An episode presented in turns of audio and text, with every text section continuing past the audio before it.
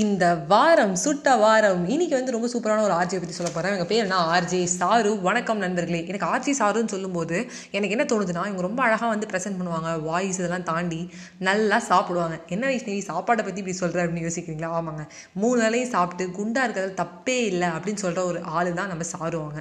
குண்டாக இருக்கும் அப்படிங்கிறதுனால வந்து நம்ம வெயிட்டை குறைக்கணும்னு நினைக்கிறதோ, அப்படி இல்லைனா வந்து நம்ம குண்டாக இருக்கோம் குண்டாக இருக்கோங்கிறதே மனசில் ஏற்றிக்கிறதோ அது வந்து ரொம்ப தப்பான ஒரு விஷயமும் சொல்கிறாங்க தான் இவங்க.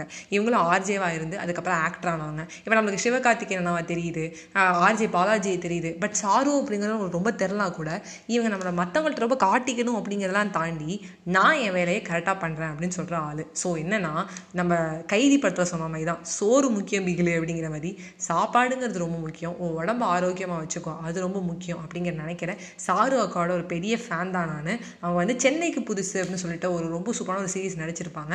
அந்த சீரிஸை பார்க்காதவங்க கண்டிப்பாக பாருங்கள். ஏன்னா வந்து சென்னைக்கு புதுசில் வந்து ஆக்டிங்கில் வந்து பார்த்தீங்கன்னா அவங்க எக்ஸ்ட்ரானேட் பண்ணியிருப்பாங்க. அது மட்டும் இல்லாமல் அவங்க ரொம்ப சூப்பராக ஒரு ரோல் பண்ணியிருப்பாங்க. என்ன ரோல் தெரியுமா?